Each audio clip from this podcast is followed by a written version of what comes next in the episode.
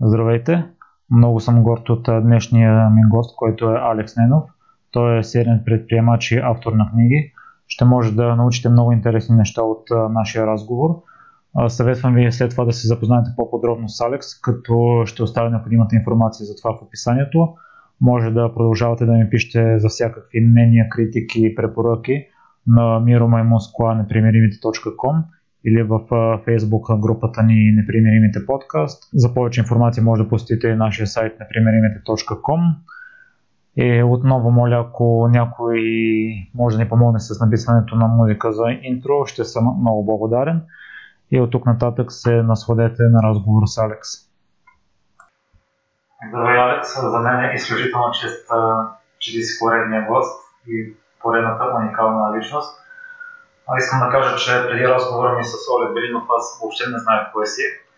А, след това останах впечатлен от твоята история, тъй като доста си съвпадаме като начин на, на мислене и съветвам слушателите да не изчакат Олег Белинов да ти препоръча, а след нашия разговор да влязат в сайта ти и да прочитат за теб, да изгледат лекциите ти. Всяка от тях е много вълнуваща.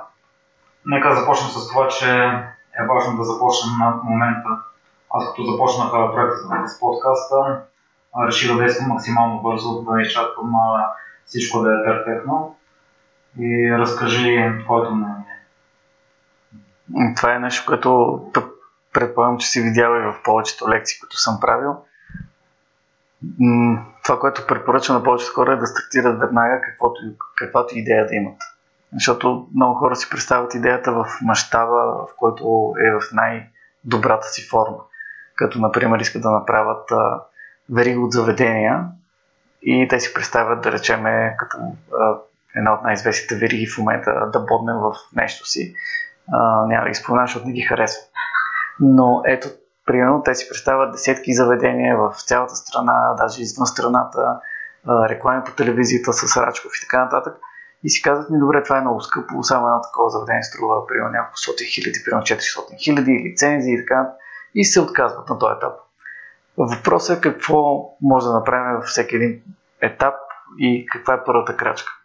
Че ако искаме да направим заведение, може да направим едно кафене. Мисля, нека оттам да се, да се тестваме, да проверим какви са наймите в, в региона, да сметнем колко бихме изкарвали, ще си избиваме ли найема, цялото това упражнение, което може да направим само в главата си на компютър в една екселска таблица, всъщност може да ни даде ясна представа, можем ли да направим бизнес и колко ще ни струва той, колко ще изкараме от него и защо пък да не се тестваме с нещо много по-малко. Много автори искат да напишат най-голямата книга още от първи път и предават ръкописи от 800 страници, при което издателствата дори не ги четат. А, защо, например, тези автори не напишат а, един-два разказа, да ги пуснат в блоговете си и да видят хората как реагират, да се тестват, нали, дали стават изобщо за писане, преди да напишат 800 страници. Нещо, от което между другото много автори си казват, ами това е много трудно, нали, това докато стигне до пазара, отнема години да, работа и така нататък. Така че първата, първата стъпка е много важна, защото а, тя ни задължава по някакъв начин да направим втора и трета и, и така. Имаше една мисъл, че всеки невъзможен проект става възможен, стига да се разбие на достатъчно на брой мънички стъпчици, които са възможни. И важното е ние сами да се развиваме и да искаме да се подобряваме, да не ходим чисто финансовата гледна точка. Зависи от гледна точка на бизнес или от гледна точка на нещо друго. Защото да, ако искаме да се развиваме като, като хора, финансовата част може би трябва да остане някъде на страна но ако искаме да правим бизнес, много стартъп, стартъпъри по-скоро, и да ги наречем, започва с идеята, ами не е важно да започваме, нали, изкарваме пари, важното е идеята. Но когато правиш бизнес, не можеш да имаш идея без да имаш за това как ще изкарваш пари, защото ти правиш бизнес. Ако искаш само идеята, може да правиш неправителствена организация, която взима от някъде пари от фондове, от държавата, от проекти и така нататък, от дарения и ги харчи в полза на обществото. Така че много, много трябва да сме наясно кога се интересуваме от пари и кога не се интересуваме от пари. Но те са част от нашия живот, така че се съмнявам, че някой не се интересува от тях. Да, те не трябва да са а, цел номер едно в дишния ни живот.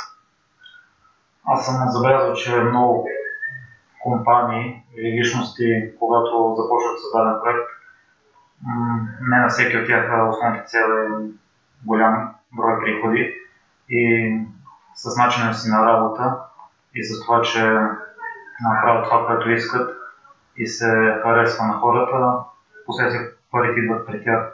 И обратно, ако тръгнат само с цел печалба и пренебрегнем на служителите и евентуалните им клиенти, няма ли да предизвикаме обратен ефект?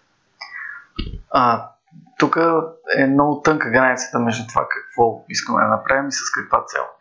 Макдоналдс е казал, т.е.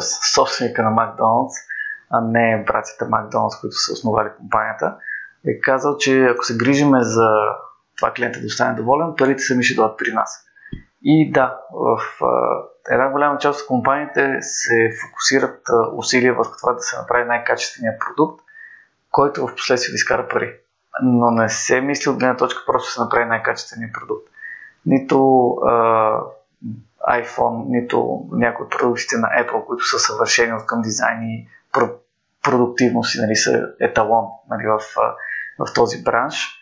Uh, нито един от тях не е мисли с идеята той просто да бъде хубав като, като дизайн. Да, мислене е невероятния дизайн, но колко пари ще изкара. Това пак е било нали, като част от идеите. Така че ако някой е бил казал, ще направим най-красивия телефон, но няма да изкараме пари, просто този проект нямаше да се случи. И от тази гледна точка трябва да, в, в бизнес средите трябва винаги сме готови да говорим за пари, да говорим свободно и това не е нищо срамно, че от това, което ще правим, ще изкараме пари. Важното е какво правим, защото ако продаваме хазарт и ако продаваме а, някакви вредни продукти за хората, цел, целейки да изкараме едни бързи пари, това е много бързо и лесно може да се случи. Виждате колко казина има навсякъде и хората си пръскат парите там, но въпросът е какво дава това казино на обществото. Дава ли нещо? Ако направиш, да речем, едно издателство, което издава хубави книги, да, то печели пари, обаче в същото време ограмотява хората, променя съдби. Ако направиш един филм, той е направен с цел да печели пари, изкарват си милиони, но той може да промени съдбата, дава нещо на хората, забавлява ги, кара ги да се замислят. Така че от тази гледна точка е много важно от какво изкарваме пари от безмислени дейности или от нещо, което наистина може да промени света. Ти спомена, че в началото и като цяло е хубаво да нарушаваме и правилата. До каква степен имаме право да го правим? хубаво е да спазваме законите, така да го кажем, но, но правилата са измислени а, от някой с цел да, да помагат в момента, в който правилата започнат да пречат, ние трябва да ги променим или да ги нарушаваме. не веднъж съм работил в корпоративни среди, които са с някаква невероятна иерархия, сложни процеси, които са измислени от някой някъде, който никога не е бил в самия процес. И в момента има адски много компании в страната, а и в целия свят, които за да се изпише, да речем, един компютър, който да се даде на служител, трябва да се подпишат не знам си колко човека, да се издаде един топ хартия и да се одобри това нещо от хора, които нямат никаква представа и вместо, примерно, днес този човек да получи компютъра си, с който да работи, отнема, примерно, няколко седмици време, за да се случи това нещо. Ето, това е един много такъв простичък пример за това как бизнесът губи пари, време, нерви в следване на процеса. В една малка фирма като нашата, например, или в една адекватна, по-скоро гъвкава като, като нашата, ако някой има нужда от компютър, просто ще му дадем компютър днес без да следваме никакъв процес, без да следваме никакви а, етапи на одобрение и така нататък. Просто когато нещо трябва да работи, то просто трябва да работи. В големите структури се следват правила. Всеки го е страх да не бъде уволнен. А, макар, че между другото аз и още а, двама мои приятели, с които сме съдружници и до днес днешен, преди 10 години, бяхме известни с това, че нарушахме всички правила в една такава огромна корпорация – шефовете ни, които бяха американци, поводяваха от това нещо, защото ние ги поставяхме при свършен факт. Те не знаеха ние какво правим и изведнъж им казвам, ние сме реализирали този проект, за наша сметка събота неделя работихме, обаче компанията не се е подписала под него и в момента, в който те трябва да ни кажат, ама вие не сте спазили правилата, ми да, обаче ми скарали еди колко си хиляди лева и те вече няма какво ни кажат. Това е така нареченото право, по-добре се извини, отколкото да търсиш разрешение. Така че когато ние си вярваме, просто нарушаваме правилата, нещата се случват. За съжаление, има закони, които не можем да нарушаваме и трябва да ги спазваме. Аз съм голям фен на колезенето и най-успешният отбор в момента има доста полемики около него и той работи, да кажем, в една сива зона, в която използва медикаменти, които са забранени от антидопинг агенцията, но са със специално разрешение, могат да се използват. И странно или не, преди най-големите състезания лидерите, лидерът на отбора взимат такива медикаменти. Те, те също работят в тази сива област, да кажем, която малко или много нарушават правилата. Не е толкова етично, но е по правилата. Значи това тук става дума за малко по-сложни правила и точно тук става дума вече и за етика и морал. Не толкова е морал, колкото етика и идеята е имаме ли право да рискуваме живота на хората с цел да спечелиме някакво злато там и, и някаква титла. Окей, да, за това, за тези титли, медали стоят много пари. И някой е решил, че заобикаляйки, намирайки новия медикамент, който още не е забранен, може да рискува живота на хората, защото факт е, че този тип медикаменти, които форсират организъм по един или по друг начин, рано или късно дават странични ефекти и окей, човек сега ще спечели наградата, големите милиони, но след 5 години ще умре от рак. Не, това няма как да се проследи цялата тази връзка и тук трябва да се замислим пак кои правила точно нарушаваме. Едно е просто да пуснем един вебсайт в интернет по максимално бързия начин, друго е да а, караме нали, цял екип, който да пие някаква химия, която не е много ясно как, как работи. Така че от тази гледна точка аз не съм фен на, на такъв тип а, правила, нали, да бъдат нарушавани. Защото цигарените компании, тези, които продават алкохол или някакъв, или оръжие дори, специално в Америка, те нарушават правилата по невероятен начин, заобикалят по-скоро, излизат окей, мисля, че всичко е законно, обаче хората в крайна сметка умират от тяхната дейност. И не, не съм а, фен на, на такъв тип заобикаляне на правилата. Аз исках да съпоставим двете неща и за това да, този пример mm-hmm. може би не беше най-подходящия. Не, беше си доста, доста адекватен. Но и идеята ми беше да, да разберат границата до къде може да се разпростират. Аз, аз говоря по-скоро за корпоративните правила и за правилата в някакъв бранш.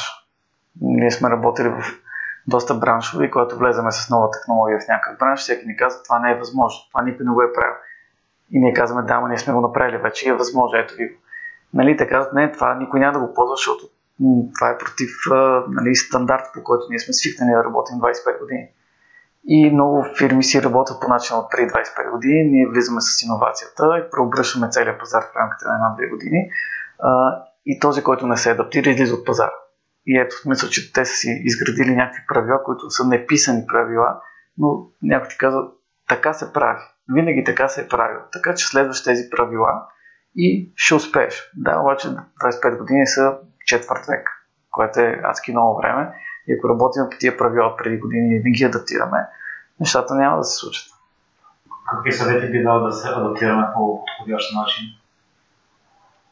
нон-стоп да тестваме лимитите на, на възможностите в даден сектор. Когато някой ни каже, че нещо е невъзможно, да се опитаме да намерим начин по който то да бъде възможно. Няма нещо, което да бъде невъзможно на практика. Артър Кларк е казал, че ако голям възрастен учен каже, че нещо е възможно, то най-вероятно е прав. Ако същия човек каже, че нещо е невъзможно, то най-вероятно греши. Така че нека следваме ето това правило колко според теб е важна за обикалящата среда, тъй като ти правиш а, нови неща иновативни. Може би не всички около теб са запознати, не всички мислят, че това, което правиш, ще излезе на печалба ще имаш ползи от него. Спира ли това по някакъв начин? Напротив, това, това е начинът по който съм живял още от тинейджър, защото когато бях някъде на 15 и започнах да се занимавам с интернет, когато казах на хората в училище, че правим сайтове и, и те не знаеха какво е това. Какъв е това интернет, нали, какви сте глупости, пак някакви там отвлечени неща. А, и мотивацията ми беше да им покажа, че всъщност това е нещо много голямо. Впоследствие имаше такъв казус, нали, че баща ми не вярваше, че тия нощи прекарани пред компютър имат смисъл. И той беше доста приятно изненадан, когато направих най-голямата сделка в български интернет за 2017 година. Беше фурор. Нали? Тогава той осъзна, че в интернет има хляб и то доста хляб. Нали? И пари има даже. Не само хляб. И непрекъснато правим нови и нови неща и все по-често се сблъскам с хора, които ми казват, че нещо е невъзможно и това е много приятно, защото а, това ти показва, че конкуренцията е малка. Мисля, хората не вярват, че нещо е възможно и ти си един от малкото хора, които смятат, че, че то е. И в един, в един момент, като го направиш, нали, вече ти си един от първите и печелиш добре. Това въжи и за книгите, защото в момента, в който казах, че ще пиша първата книга, доста хора бяха скептични. Писал ли си книга до сега? Не. И как ще напиша? Еми, се се някой е написал първата си книга някога. Или пък да, пак имах този казус, когато трябваше да напиша, или по-скоро казах, че ще напиша първия си роман. Защото първата книга беше бизнес книга. Трет, четвъртата всъщност беше роман. И роман да пише доста по-различно. И всеки каза, окей, той мисли си, ама то не е като да напише бизнес книга. И хоп, вече имам един роман, имам сборник разкази и в момента пиша още един роман. Така че нещата си се случват и аз си ги правя. И това, че някой оценява, че то е невъзможно или пък, че няма да ми се случи, това не мисля, че е някакъв казус. Важно да, да вярвам. Както Илон Мъск, примерно, вярва, че ще стъпи на Марс и ще колонизира Марс. По, по-голямата част от света си казва, бе, той си ги говори глупости и никога няма да, да изпълни този проект. Нека да видим. Ако той не го направи, то най-вероятно той ще стигне доста близо до Марс, така че следващите след него ще стъпат на Марс. Но ако ние не сме си самодостатъчни, а преди да започнем проекта, може би само едно момче, с което правим нещата заедно, ми каза действай и ако не ме беше подкрепил, едва ли ще да стигна до тук, тъй като това е нещо ново за останалите. Може би щеше да има същия реакция, както при баща ти. И никой нямаше да ме подкрепи. И аз едва ще да имам необходимото самочувствие да започна. В по-голямата част от дейностите, които са успешни, хората не получават подкрепата. Даже напротив, Джак Ма има такъв начин на действие, казва някаква идея, когато много хора му казват давай, действай, той отхвърля, защото това значи доста тъпа идея, защото всеки смята, че тя ще е успешна. Ако тя бъде отхвърлена от всички, значи тя е доста успешна. Защото никой не вярва, че тя, че тя може да се случи. И от тази гледна точка, една малка част от хората наистина осъзнават а, това, което е в главата на, на другите. И повечето хора, ако ги питаш, те биха работили на сигурна работа, взимай си заплатата, нали, гледай сигурното и така нататък. И в момента, в който кажеш, аз ще напусна и ще направя собствен бизнес или ще се развивам пътувайки по света, да ще кажат, не е възможно, нали, това стой си на място. Да, обаче страшно много хора го правят, преобръщат нещата, напускат за да работят като фрилансери, отварят кафенета, пътуват по света, правят, снимки, нали? и в един момент се оказва, че те намират от глад напротив, те изкарват пари с това нещо, живеят добре, правейки това, за което най-много са мечтали и обичат. От тази гледна точка не е важно някой друг да вярва в това, което ще направим, важно е да ние си вярваме и да си повярваме, защото ние не, не, не живеем живота си заради другите, а заради нас. Ай с интернета вече това ни освобождава да души, да ни повече свобода. Да, в крайна сметка интернет е единствената му функция за по-голямата свобода на, на човека е това, че той може да пътува и да прави много неща и да се свържи с други такива странни идиоти по целия свят като него и да прави а, точно неговото си хоби, да види, че също си някъде другаде по света има много хора като него. И те го правят, да види, да види как го прави, той го прави като тях и обмяната на опит. Защото преди време това нещо не е било толкова лесно да видиш някой американски какво прави. В момента всеки споделя какво прави, къде е, защо е, как е. И той може да бъде пътеводна светлина.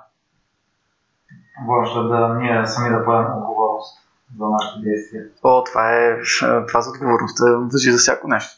Не само за бизнес, за живот. Дали си вярваме ми за това дали ще имаме деца, дали ще станем сутрин рано или ще спим до обяд дали ще имаме добро тяло или не, дали ще сме здрави или болни. Това цялото ние си поемаме отговорност. и когато някой каже ми те ни хранят с бакуци в ресторантите и в, а, в магазините, нали, ние поемаме отговорност, ние купуваме тази храна, ние я ядем, ние не спортуваме и отговорността за това, че примерно сме болни на 25-30 години е изцяло наша. Така че отговорността е нещо, което човек трябва да се научи да, да, да поема веднага след като навърши 18 години и да знае, че никой друг не му е виновен. Нито държава, нито а, работодател, нито родители, никой. Другото важно нещо е да живеем момента, да не разчита, да не се връщаме в бъдещето, а да в миналото да не гледаме прекалено напред в бъдещето. Абе, аз обичам да гледам напред в бъдещето, защото това е някаква отправна точка, така наречените а, високо ефективни мисли, нали, които те, те дърпат напред. Мисля, че ти ако нямаш представа горе-долу поне как, какво искаш да постигнеш, нали, ако мислиш само в този момент, ти най-вероятно няма да, да, си, да се мотивираш да направиш големите постъпки.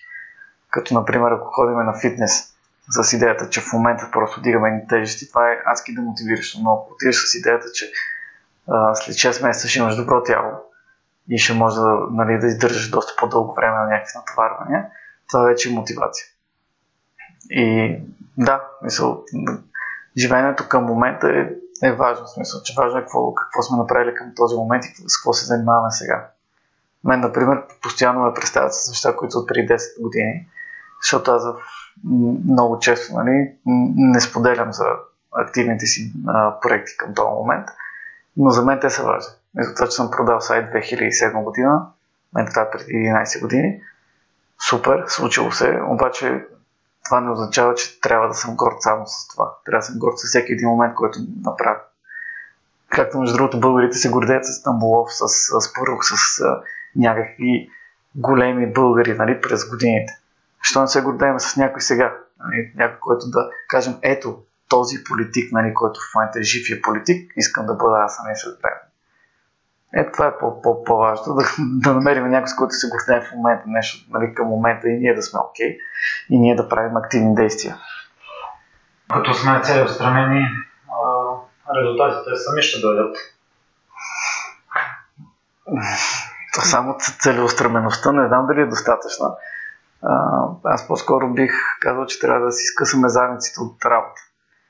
И ако сме склонни, нали, независимо от проекта, какъв, с какъв проект се захващаме, дали ще караме колело, или ще ставаме номер едно, или ще програмираме, или ще направим собствен бизнес, или ще ставаме най-добрите паристи, всичко е до това да жертваме цялото си време, нерви, е, енергия в това да постигнем това, това, което сме си поставили като цяло. И целеустремеността, като я прибавиме с всички други неща, които трябва да, нали, да жертваме, да, може би няма как да не си използвам успех. Защото не всеки е талант, но талант се компенсира с упражнение. А според теб, кое е по-важно да намерим баланс в живота си или да се отдадем на едно нещо изцяло? То баланса не е ли същото? Нали? С Иво Иванов си говорихме. Е, той има една хубава статия на едно нещо, в която се твърди именно това, че дадени хора се отдават на едно нещо. Докато той не е способен да му се отдаде, той визира писането. В стадията се говореше за един суши майстор на 80 години, за един ски скачач, за един да. И те отиват в едната края, да кажем. Знам, знам и тези истории. Ами да, това е, това е безкрайно далечно от мен. Аз в, в бизнеса си се занимавам с страшно много различни проекти. От туризъм, през програмиране, през онлайн репутации, през оптимизиране и автоматизиране на някакъв тип дейности, през продажба на възглавници и една брой други неща от гледна точка на личния ми живот пътувам страшно много, което е пак едно, едно занимание. Пиша книги, което е друго занимание. Общо толкова много неща съм правил до момента, че няма как нали, се фокусирам върху едно и даже смятам, че едно би ми доскочало доста бързо. И това беше една от причините, докато работих в тази корпоративна среда, за която обяснявах, Тя ме омръзна буквално в рамките на първата година.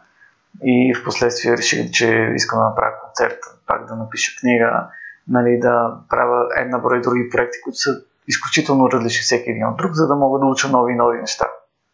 И доколкото знам, това е един от моделите, в които може да се изграждат нови връзки в мозъка и да а, се развиваме напред, като правим нови неща. Защото тогава мозъка се активира и работи на доста по-високи обороти. Ако правим едни и същи дейности цял живот, не знам какъв стимул може да имаме да се събудим, нали, да станем, да направим новото суши, нали, което сме правили 80 години, примерно. Ако някои хора това искат. Да, ако аз съм окей. Okay. Преди да, да стават рано сутрин, да отидат на работа, да се пребият, утре да повтарят. Има различни хора. Някои хора обичат тази зона на комфорт. А, аз мятам, че магията е точно извън зоната на комфорт. И честно казано, хората обичат зоната на комфорт, защото може би не са излизали от нея никога или много рядко излизат от нея. Тя е, да, в смисъл, някой път е шокиращо да, излезеш, защото тя, тя е свързана с нови неща. Например, цял живот си работи в банка и накрая решаваш да напуснеш или те уволняват. Нали, два, два начина да излезеш от зоната на комфорт и шока е голям. В смисъл, за първи път разбираш, че освен да си на работа от 9 до 5, може да правиш други неща. Примерно пиеш следобедно кафе и гледаш морето. И си кажеш, вау, нали, смисъл, това е страхотно. Другия вариант е се депресираш, нали, да кажеш, добре, аз какво ще правя с живота си и така нататък. М- такъв тип промени, като излизането от зоната на комфорт, обикновено водят добри и позитивни а, ре, реорганизации на, при, на приоритетите в живота. И да, има хора, които така живеят цял живот, от малки, още, още от студенти, нали, се хващат в някаква рутина, независимо каква е тя, дали ще е работа, дали ще е някакъв друг тип дейности. И примерно след 65-та си година установява, че единственият спомен за това, което са прекарали е добрите стари времена, в които са правили едно и също нещо, което за мен е най-големия кошмар. Аз за последните 5 години толкова много неща съм променил в това, което правим. Буквално ние на всеки 6-9 месеца променяме концепцията за бизнеса, който правим и си правим живота интересен. Сложен, много по-сложен, обаче много по-интересен. Защото така ни е хубаво и всеки ни казва, намалете оборотите, правете по-малко промени. Нали, има хора, които примерно 25 години но също са правили, биели са там един печат на един лист. И не, не искаме да правим всеки път ново и ново и ново и, и така, да бъде интересно. За да има истории, които да разказваме. Една от любимите мисли ми е трябва да сме комфортни с това да не бъде, да не бъде некомфортно. Точно това е излизането на, от зоната на комфорт. В момента, ако в България фалират 5 банки, например, хората ще се паникьосат и много от тях ще изпаднат в невероятния стрес. Хора като мене, които са свикнали да поемат такъв тип рискови и да живеят в непрекъсната промяна, ще кажем, окей, не е много приятно, обаче какво следва? Нали? И от утре живота продължава. Ако някой му фалира фирма или тръгне да се развежда или нещо се случи такова чрезвичайно, в което той няма контрол, една голяма част от хората изпадат в депресия и се сриват.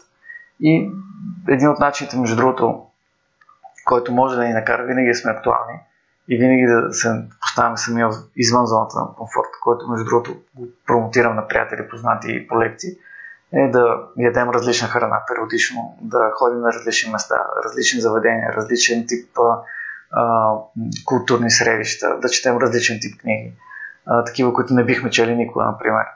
А, пътуването по света може да промени адски много неща. А, само промяната на средата нали, е достатъчна. Там може да ни се случат страшно много странни неща, като например да, да се приберем от Италия без документи, нещо, което го направих преди две години беше пълна лудница, без пари, без документи. И това беше най-хубавият момент от живота. В смисъл, в момента, в който се качих на а, а, влака към летището след премежда в положение на цял ден без документи и без пари в а, Милано. И тогава осъзнах, че това е прекрасно, което ми се случва. Аз, аз, аз се хилих и знаех, че има вариант, който да спа някъде между гарата и между летището и да не си тръгна от тази държава. И, във, и въпреки това се чувствах абсолютно спокоен, че рано и късно ще ги оправя неща. И няма да умра. Мисля, че жив съм, здрав съм, няма да умра. И това е поредното нещо, с което трябва да се справя. И една голяма част от хората, нали, които междувременно ги актуализирах, нали, описах тази история като статия, те казаха, аз ако бях на това място, нямаше да го преживея това. Нали, и добре, какво ще ще да, да умреш на гарата? И не, просто ще, ще нали, се справиш. Но хората с, си слагат на гласа, че няма да се справят с нещо, което се променя в средата. А средата се променя нон-стоп. Било то като закони, било то като примерно ето влизаме в Евросъюза, всичко е различно, спират еврофондовете, всичко е различно, някой наш близък почива, всичко е различно, разболяваме се, всичко нали, може да ни забранят утре да дадем глутен. Бам, всичко е различно на масата, спираме глутена. Това са такива неща, които хора като мен казват, окей, просто продължаваме напред, нали, трябва да се адаптираме. Дарби, Дарби, между другото, неговия закон за а, еволюцията гласи точно това – не най-умния, не най-бързия, не най-силния, не най-големия оцелява, а най-адаптивния. И от гледна точка на хората, не случайно от тези, които са най-успешните хора в света, те не са най-големите. Представете си Бил Гейтс, например, в смисъл. Той не е акула, не е човек, който нали, е агресивен, такъв голям, здрав, нали, нацепена батка. Той обаче е адаптивен. Той е преживял не малко кризи, а и заради това успешен. Както Уорън Бъфет, както а, Сорос, както една голяма част от хората, които а, правят бизнеса в целия свят. И да, те заради това са успешни. Не заради това, че имат пари са станали адаптивни, а точно обратно. Заради адаптивността си, те почват да дърпат напред и финансово, и интелектуално, защото едни от най-големите богаташи в света са всъщност страшно интелигентни хора. И Зукърбърг, и Бил Гейтс, и Стив Джобс стадията за пътуването в Италия е много вълнуваща. Аз начало ще оставя линк в описанието. Съветвам и слушателите да я прочитат. И във връзка с пътуването в чужбина, ти си пътували за 1 евро минимално и в момента цените са толкова ефтини, че не е оправдание вече, че е твърде скъпо да се пътува в чужбина. Аз също съм излизал извън България и действително не е толкова скъпо, приемливо е. Спокойно всеки може да отдели едни средства, вместо да отиде на почивка в България един път, да го замеси с пътуване в чужбина. На практика можем да обиколим почти цяла Европа на цена от до 150 лева отиване и връщане с самолет. Стига да си направим добре плана, да знаем къде да гледаме и да искаме да гледаме. Защото много хора казват, скъпо е. Скъпо е, когато не сме проверили. Имаше един приятел, който си беше купил една много скъпа кола, BMW, и казваше, казваше че абе, това не, не ми е най-голямата мечта, най-голямата ми е да си взема хамър. Обаче нямах пари да си купа хамър и заради това си взех тази. И аз му казахме, добре, ти проверял ли си цените на хамър? Еми не, не съм. И като ги проверихме, се оказа, че той е платил малко повече от цената на хамър. И той умре от яд. Нали? Ето това е. Ние не проверяваме, примерно, колко би ни струвала мечтата. А да обиколим Европа е изключително ефтино и никой не е казал, че трябва да, че трябва да обикаляме и да спим в най-скъпите хотели, винаги има начин, дори наскоро може да потърсите как да сбъднете мечтата си а, за хиляда, хиляда лева, мисля, че беше. А, адрес е bobibonchev.com Това е статия за моя, моя съдружник, който ти е с а, жена си в Париж, а, кара Ферари, което му беше мечта и цялото това нещо беше в бюджет от 1000 лева. Така че а, освен това, а, беше наел квартира, която е на Шанзелизе. много хора биха казали, че Париж е един от най-скъпите градове в света и това да караш Ферари е лукс, който никой не може да си позволи. Ето факт. Нали, в рамките на една седмица те бяха на едно от най-скъпите места в света и си прекараха доста добре. Така че има как да го направим. Там е описано точно в детайл как може да, ни, да го организираме. Само искам да се върнем и за зоната на комфорт, тъй като една от любимите твои статия е свързана с гледането на телевизия. Mm-hmm. И остана шокиран от това, че гледаме средно по 4 часа на ден. Средно, което означава, че хора, много хора гледат и много повече от 4. И чисто теоретично рекламите са 25% горе-долу, т.е. един час от, от тези 4 отиват само за реклами, които не научаваме абсолютно нищо научаваме цената на свински буд в а, някаква хранителна верига. Да. По какъв начин а, хората могат да гледат телевизия? Аз като малко също съм бъркал доста време пред телевизора и с течение на времето може би по-намалих гледаността и установих, че не ми липсва вече предаването, които съм гледал. но сега да не излизам аз Дева Мария, а, тъй като съм фен на спорта и ако има дадено състезание, дори да знам, че ще е скучно, прекарвам 6 или 7 часа пред телевизора. А, ти в да говориш, че 90% от времето се губи на време, 90% от гледането на телевизия е губене на време. А кои са тези 10, в които реално може да извлечем някаква полза? Важно е какво гледаме и всъщност гледаме ли го целенасочено. Много пъти ние просто пускаме, не ние, хората пускат телевизора а, и използват телевизора като някакъв фонов шум. А, то отнема част от, от вниманието им и до голяма степен, когато си някакво, то започва някакво предаване, реалити, чака да видим да, нали, да доготвят и това ядене. А, я да минем, а то започне пък и Слави Трифонов, дай да догледаме и Слави Трифонов. И в един момент човек забравя, че има и други неща, които може да прави. И ефекта хипнотизиращия на телевизора е такъв, че ние не си пускаме за да видим точно паралелно нещо, а много често си, си го пускаме с идеята той да запълни празнотата в нашето ежедневие. И това вече е страшно. Защото ако имаме 4 дена, 4 часа на ден и ние четем определен тип а, литература, ние може да станем експерти в рамките на една година-две по дадената тема. Независимо дали това е психология, дали е а, някакъв тип лингвистика, дали е, е програмиране и така нататък. Така че голяма част от хората, които са не успели, прекарат огромна част от времето си по теле, нали, пред телевизора а, и след което казват, ами аз познаех английски, ако можех да програмирам, ако бях завършил еди какво си, ако бях изкарал един-два курса по еди какво си. Да, никой не ги е направил тези неща, защото всъщност е стоял пред телевизора и знае как, примерно, се стопанисва ресторант, нали, защото това, това е било предаването или как се сервира гарнитурата топла или студена в определено ястие, което никой няма да си изготви. Нали, знае пълно имената на някакви випове на хор, човек, който е завършил Big Brother там на първо място и така.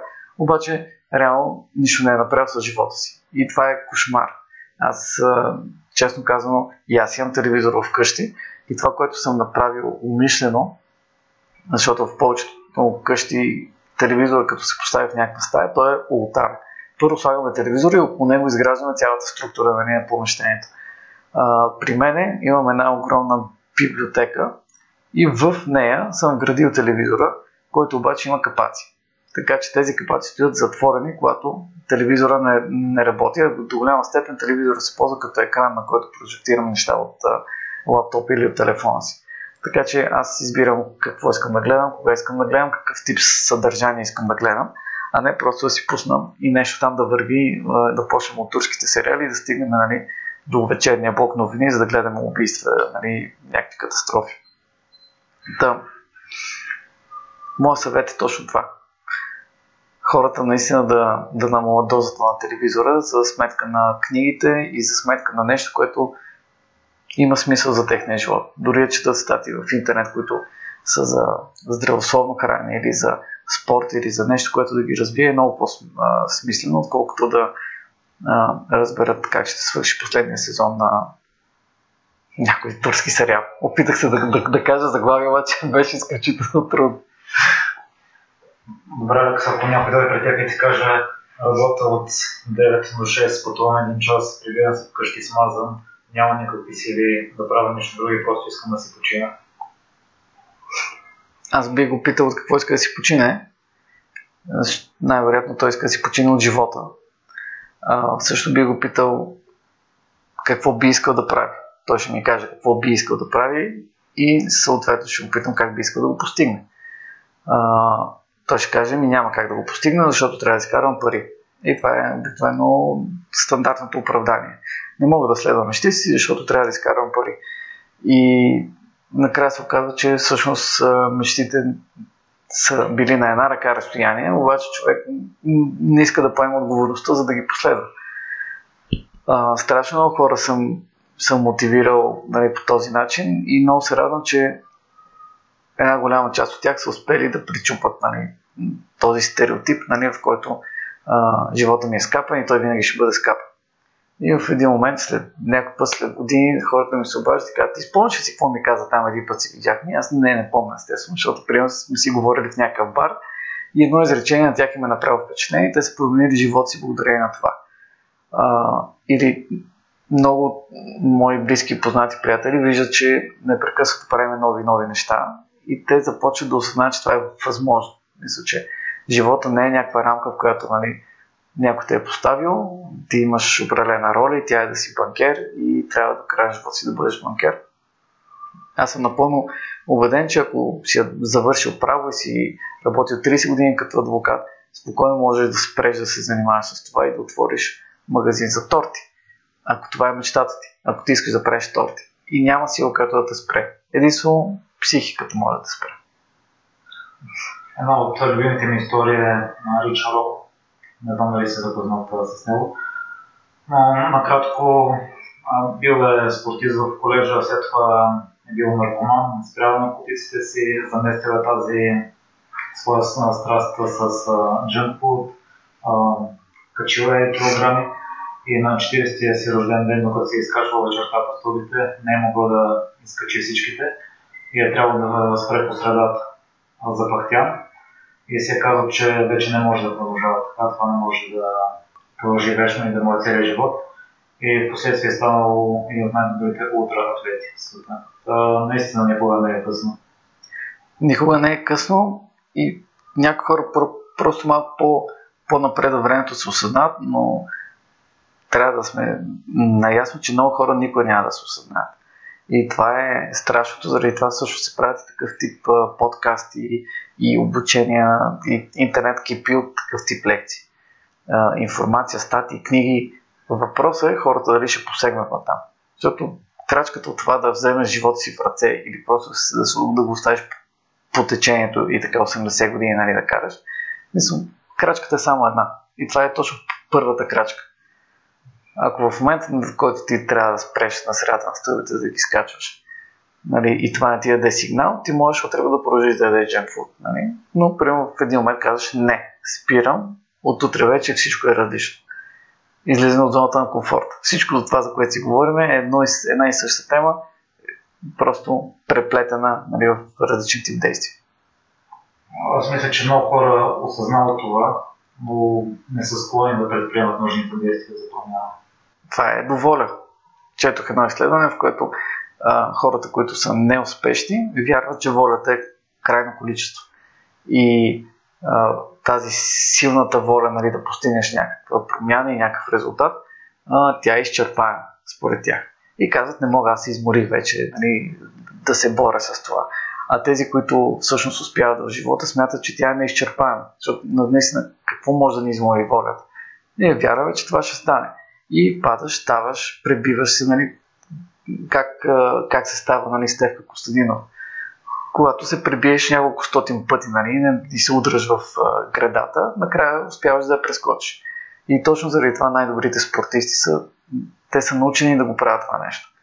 Един от начините, които могат да пробват хората, които са със слаба воля, е да експериментират скал, скално катерене. Това е много странно, обаче за първи път, когато се качих на не истинско скално катерене, вие ферата. Не знам дали хората го знаят. Това са едни малки пръчици с размер на пръст, нали, които са метални и са забити в една скала. И един ден се озовах на няколко стотин метра височина, закачен с едно въженце за кръста, метално въже, окей, okay, но все пак въженце за кръста и за едно такова а, метален шиш, който излиза от, от скалата. И аз трябваше да направя огромна крачка, да прехвърля тежестта си от един крак на другия и да съм подпрян на точно толкова малки метални а, гвозди. И това беше кошмар, защото надолу беше няколко стотин метра, наляво нямаше на къде да продължа, надясно нямаше на къде да продължа, трябваше да се разчекна и да продължа нагоре. И точно в този момент ми дойде ясната мисъл, че всеки истински менеджер и предприемач, това му е единствения път. Мисля, да започваш и нещо, няма връщане назад, няма кой ти помогне отдолу, няма кой ти помогне отгоре, ти просто трябва да продължиш по този скапан път, нали, който е кошмарен, треперят ти краката, още няколко крачки на ти ти трябва да намериш начин. И, и това е.